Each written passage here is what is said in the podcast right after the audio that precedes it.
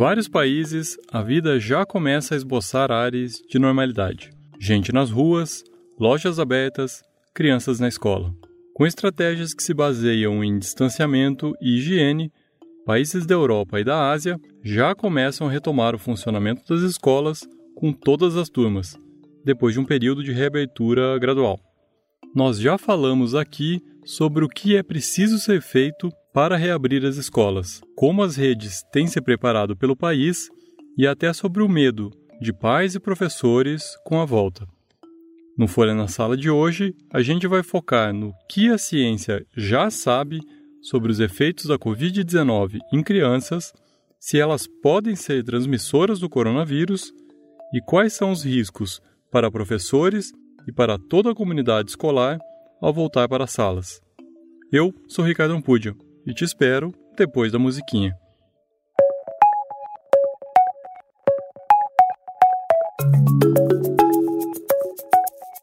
Como tudo que tem a ver com o novo coronavírus, o conhecimento sobre como ele age na população e que tipo de medidas são eficientes no seu combate ainda está sendo construído.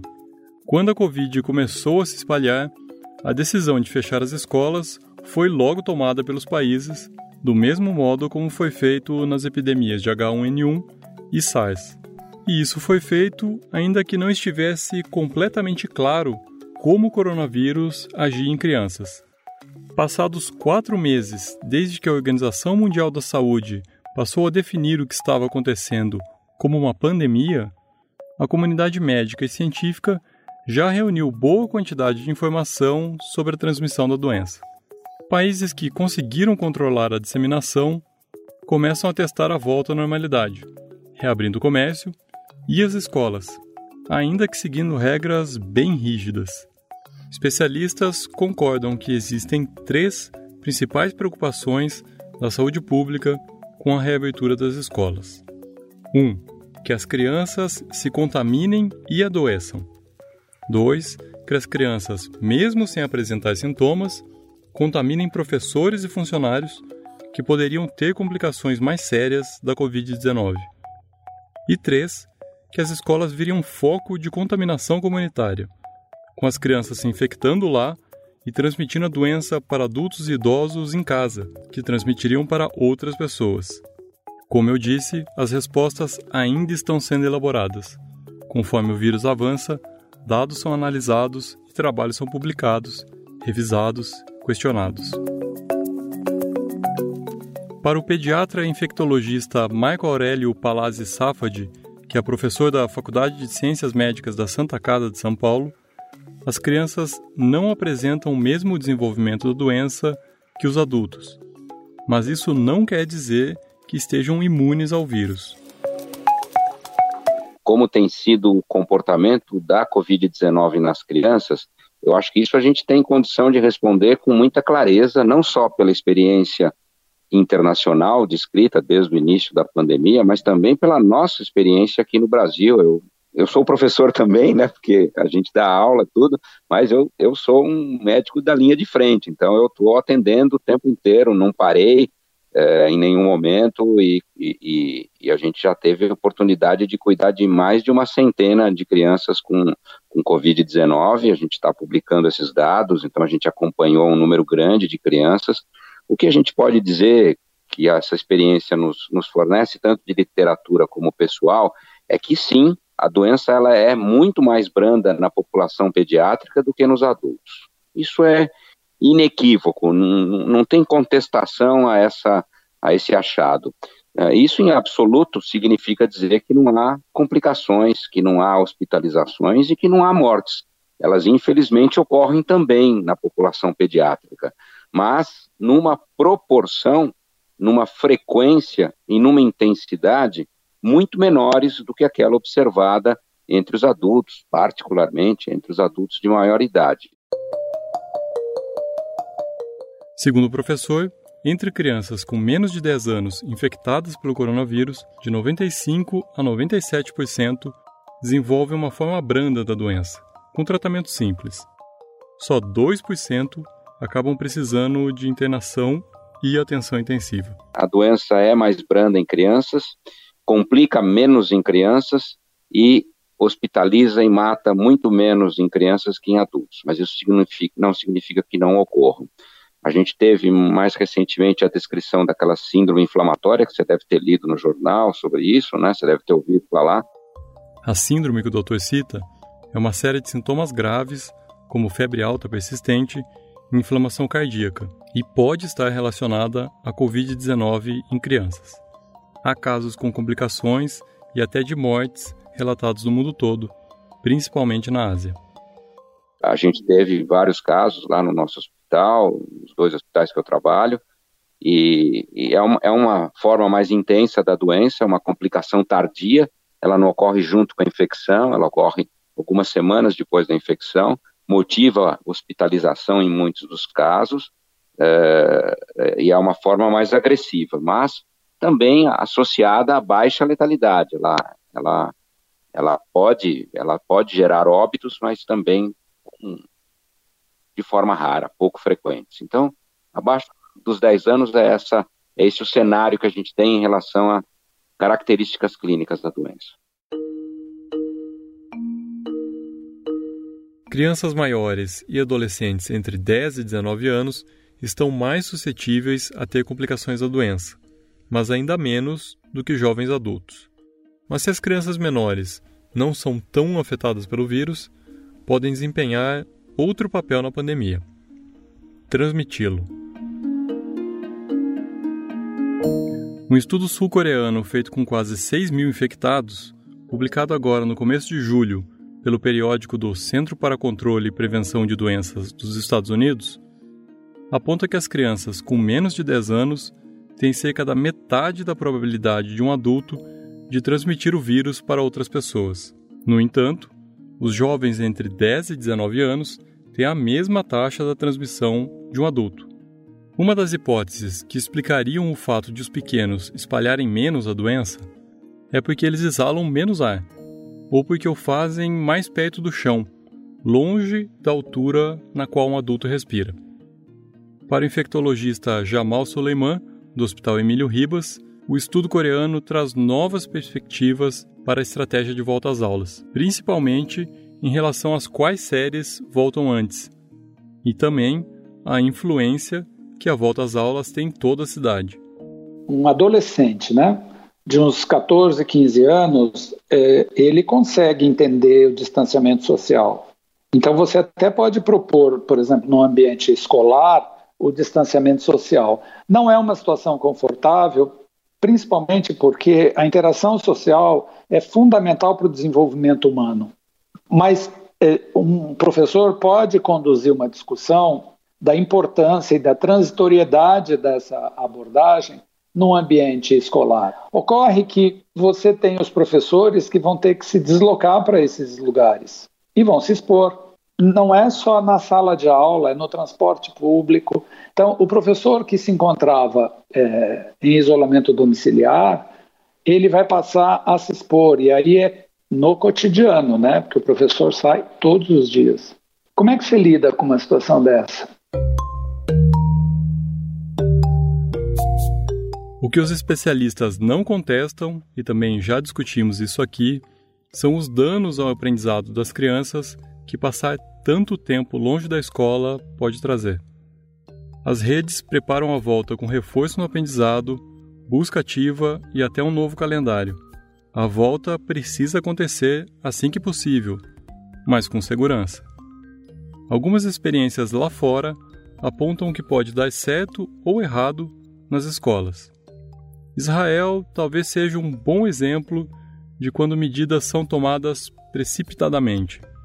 No começo de maio, o premier Benjamin Netanyahu declarou vitória sobre o novo coronavírus. O país vinha apresentando uma queda sustentada no número de contágios, assim como na popularidade do premier. Ele então aproveitou a ocasião para ouvir a pressão popular e reabrir o país às pressas. No dia 17 de maio, quando as escolas foram completamente reabertas, foram registrados no país uma dezena de novos casos de Covid-19 e quatro mortes, segundo dados da Universidade John Hopkins. Eram até então 16 mil casos confirmados no país. As turmas voltaram todas juntas. Havia regras de distanciamento social e se pedia aos alunos que não se misturassem entre turmas e faixas etárias. Mas uma nova onda de contágios começou no país. Number of people infected with coronavirus is once again on the rise here in Israel. There's concern over the situation in Jerusalem, with a school there now identified as a hotspot with a number of students diagnosed. Israel discute agora um lockdown. Já são mais de 50 escolas fechadas por casos de Covid-19.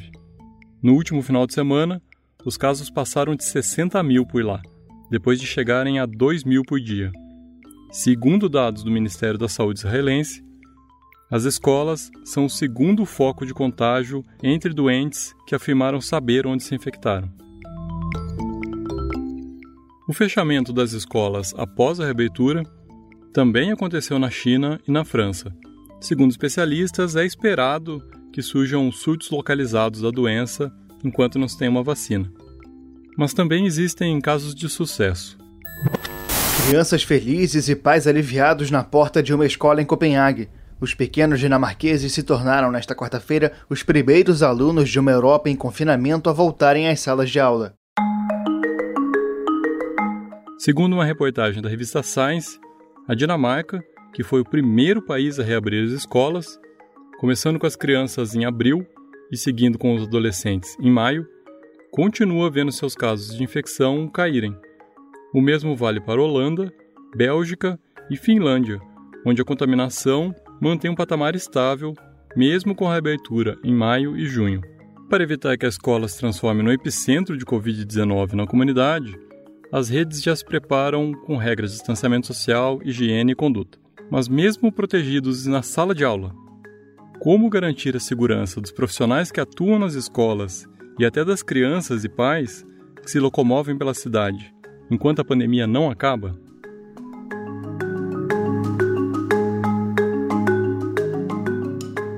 A Fundação Oswaldo Cruz, a Cruz, no Rio, lançou na semana passada uma nota técnica sobre os riscos da volta às aulas em meio à pandemia. A preocupação é que as crianças, ainda que assintomáticas e sem risco de complicações, possam se tornar um vetor comunitário e levar o vírus para casa. O problema, segundo a nota, é que no Brasil, 4 milhões de adultos diabéticos com doenças cardíacas ou pulmonares, um grupo de risco, moram com crianças em idade escolar, entre 3 e 17 anos.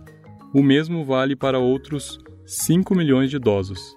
A preocupação é que, se as escolas forem reabertas, ficar em casa deixa de ser uma medida de prevenção para estes 9 milhões de pessoas. É o que me contou o Cristóvão Barcelos, coordenador do Monitora Covid-19, banco de dados sobre a doença da Fiocruz. A volta às aulas significa a retomada de, de da, da, circulação de milhões de pessoas dentro do Brasil. Não só alunos, também professores, também pessoas que, tra que trabalham no transporte, também servidores que, que auxiliam fun no funcionamento da escola e na periferia da escola, inclusive o comércio é, em torno da escola. Então, é, o que a gente está percebendo é que existem uh, diversas pessoas com maior risco, claro, aquelas pessoas que já estão classicamente classificadas como grupos de risco, que são as pessoas que estão que têm doenças crônicas, os idosos, ah, os diabéticos, os hipertensos, obesos, todas essas pessoas, fumantes, todas as pessoas estão sob risco e são essas pessoas que, em geral, têm tido maior cuidado de isolamento ao longo da pandemia. O que acontece com a volta às aulas é um curto-circuito entre essas populações. O que a gente está dizendo é que o foco dessa, dessa volta às aulas, possível volta às aulas, não pode ser só as crianças. Tem que ser todos os chamados contatos das crianças. O professor, o servidor, o funcionário da escola, a, a pessoa que está trabalhando na, no serviço de transporte, para o Cristóvão, estamos queimando a largada, começando a reabrir escolas e comércio quando ainda estamos em ritmo acelerado na pandemia. Os países que começaram a, a, pensar em volta às aulas e a retomada de diversas atividades econômicas começaram a fazer isso a, a partir de um mês, dois meses do pico. O Brasil não está na, nesse momento da, de, de, passar do pico. E mesmo assim, se a gente observa as curvas desses países, tanto no Oriente quanto na Europa, a curva de descenso da, do número de casos é muito lenta. Não chegamos, infelizmente, nessa, nessa etapa. O que a gente está tá vendo ainda é, uma, é o vírus circulando com uma grande intensidade, principalmente entre jovens e adultos. Agora a gente atualiza com você ao vivo os números da Covid no Brasil. O Ministério da Saúde atualizou os dados agora há pouco. Veja comigo, já são 155.939 casos. Mas vamos falar das mortes porque são 10.627 mortes. O Ministério da Saúde divulgou neste domingo que o Brasil superou a taxa de 50 mil mortes pela Covid-19. Nas últimas 24 horas foram 641 óbitos registrados. Ao todo, 50.617 pessoas já perderam a vida para a doença no país. E nesta sexta-feira, o Brasil bateu a marca de 70 mil mortes por Covid-19. Pelo terceiro dia seguido, o número de mortes passa de 1.200. Mais de 86 mil pessoas morreram por causa da Covid-19 no Brasil. O número de infectados se aproxima de 2 milhões e 400 mil. Em apenas um dia foram 1.200 óbitos, segundo o Ministério da Saúde. E apesar dos números, o isolamento social tem caído no país. Os estados brasileiros que já apresentaram planos para a reabertura das escolas trabalham com a primeira quinzena de agosto ou setembro para a volta. Segundo o modelo estatístico utilizado pela Folha, no último domingo, dos 26 estados brasileiros, mais o Distrito Federal, só o Amapá está em estágio desacelerado da pandemia, com queda no número de novos casos. 16 continuam em aceleração, como São Paulo e Rio de Janeiro.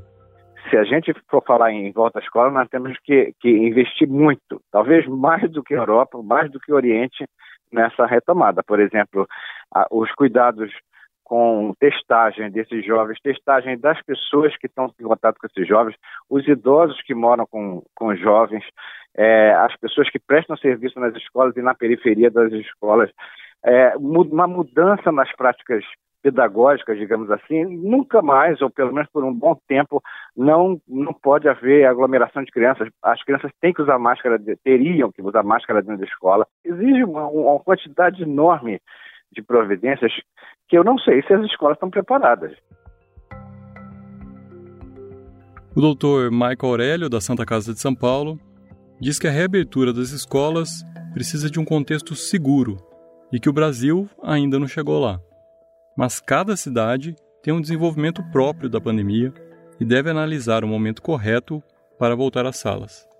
É que a abertura de escolas é algo a ser considerado e eu particularmente sou favorável, tem que ser considerada em locais onde a gente tenha controle da doença, onde a gente tem detecção de que os casos estão em queda, algo que a grande maioria do nosso país ainda não tem condições. Então, você falar em abertura das escolas na cidade de São Paulo ou na cidade do Rio para setembro, eu acho até razoável, porque são cidades que, ou em Manaus, ou em Belém, Fortaleza, são cidades que sofreram, vamos dizer, um impacto grande e que agora vivenciam um cenário é, que até o momento mostrado de queda no número de casos, mesmo com a flexibilização e a abertura. Mas não é o cenário que tem Curitiba, Porto Alegre, Belo Horizonte, mesmo Brasília. Então, é, eu acho que o que vale para um local não necessariamente vale para outro. Então, as decisões vão ter que ser regionalizadas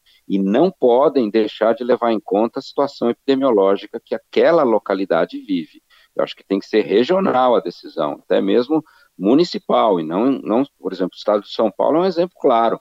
O que vale para São Paulo não vale para Campinas nesse momento, para Sorocaba, para Piracicaba, etc. Doutor, eu ouvi de muitos professores e pais que eles só se sentiriam seguros de mandar as crianças para a escola ou voltarem a trabalhar com uma vacina. Será que é o caso da gente esperar uma vacina para voltar para a escola? Eu tenho sido uma voz um pouco dissonante nesse sentido, né? E, e eu acho que não faz sentido esperar a vacina para a gente fazer tudo. Não, não que eu não seja otimista em relação a termos a vacina, eu sou otimista, eu acho que a vacina virá, tem muitas plataformas aí de vacina caminhando de maneira é, satisfatória até o momento, mas a gente que trabalha nessa área de vacinas há muitos anos sabe que não é uma coisa simples assim, né, uma varinha mágica de um dia para o outro. Isso tem aí um, uma etapa pela frente importante, é uma etapa que ainda não foi cumprida, que é a demonstração de que a vacina de fato vai proteger uh, as pessoas de doença, né? Então, uh, isso está começando agora. Eu não acho que a gente possa contar com vacinas que vão ter a performance que, por exemplo, tem a vacina da polio, que tem a vacina do sarampo, que tem a vacina da rubéola, que são vacinas que quando você toma, você pode dizer para os pais que a criança está protegida, né? Eu acho que ela tem uma perspectiva de ser muito mais parecida com, por exemplo, a vacina da gripe, que quando você toma, você protege, mas não impede você de contrair a doença e não impede você de ter infecção. Significa que o vírus vai continuar circulando, mas, de novo, são conjecturas, né? Mas eu sou uma voz mais cautelosa em relação a isso, sou otimista em relação às vacinas, mas entendo que é, exige-se cautela ainda, a gente ainda tem um caminho longo pela frente que, que sugere, vamos dizer, parcimônia, né? É, cuidado. Esse foi Folha na Sala, o podcast da Folha para professores em parceria com o Itaú Social. Nossos episódios vão ao ar às terças, em todas as plataformas de podcast ou no site da Folha. Para esse episódio, utilizamos os áudios da TV Record, UOL, TV Cultura, AFP e I24 News. A coordenação do podcast é de Fábio Takahashi e Magia Flores. A edição de som foi de Stefano Macarini. Fiquem bem e até a próxima. Para tecer uma educação de qualidade é preciso entrelaçar bons fios. O Polo, ambiente de formação do Itaú Social, valoriza os saberes, o diálogo e a troca de experiências. Conheça mais sobre o Polo em polo.org.br. Itaú Social.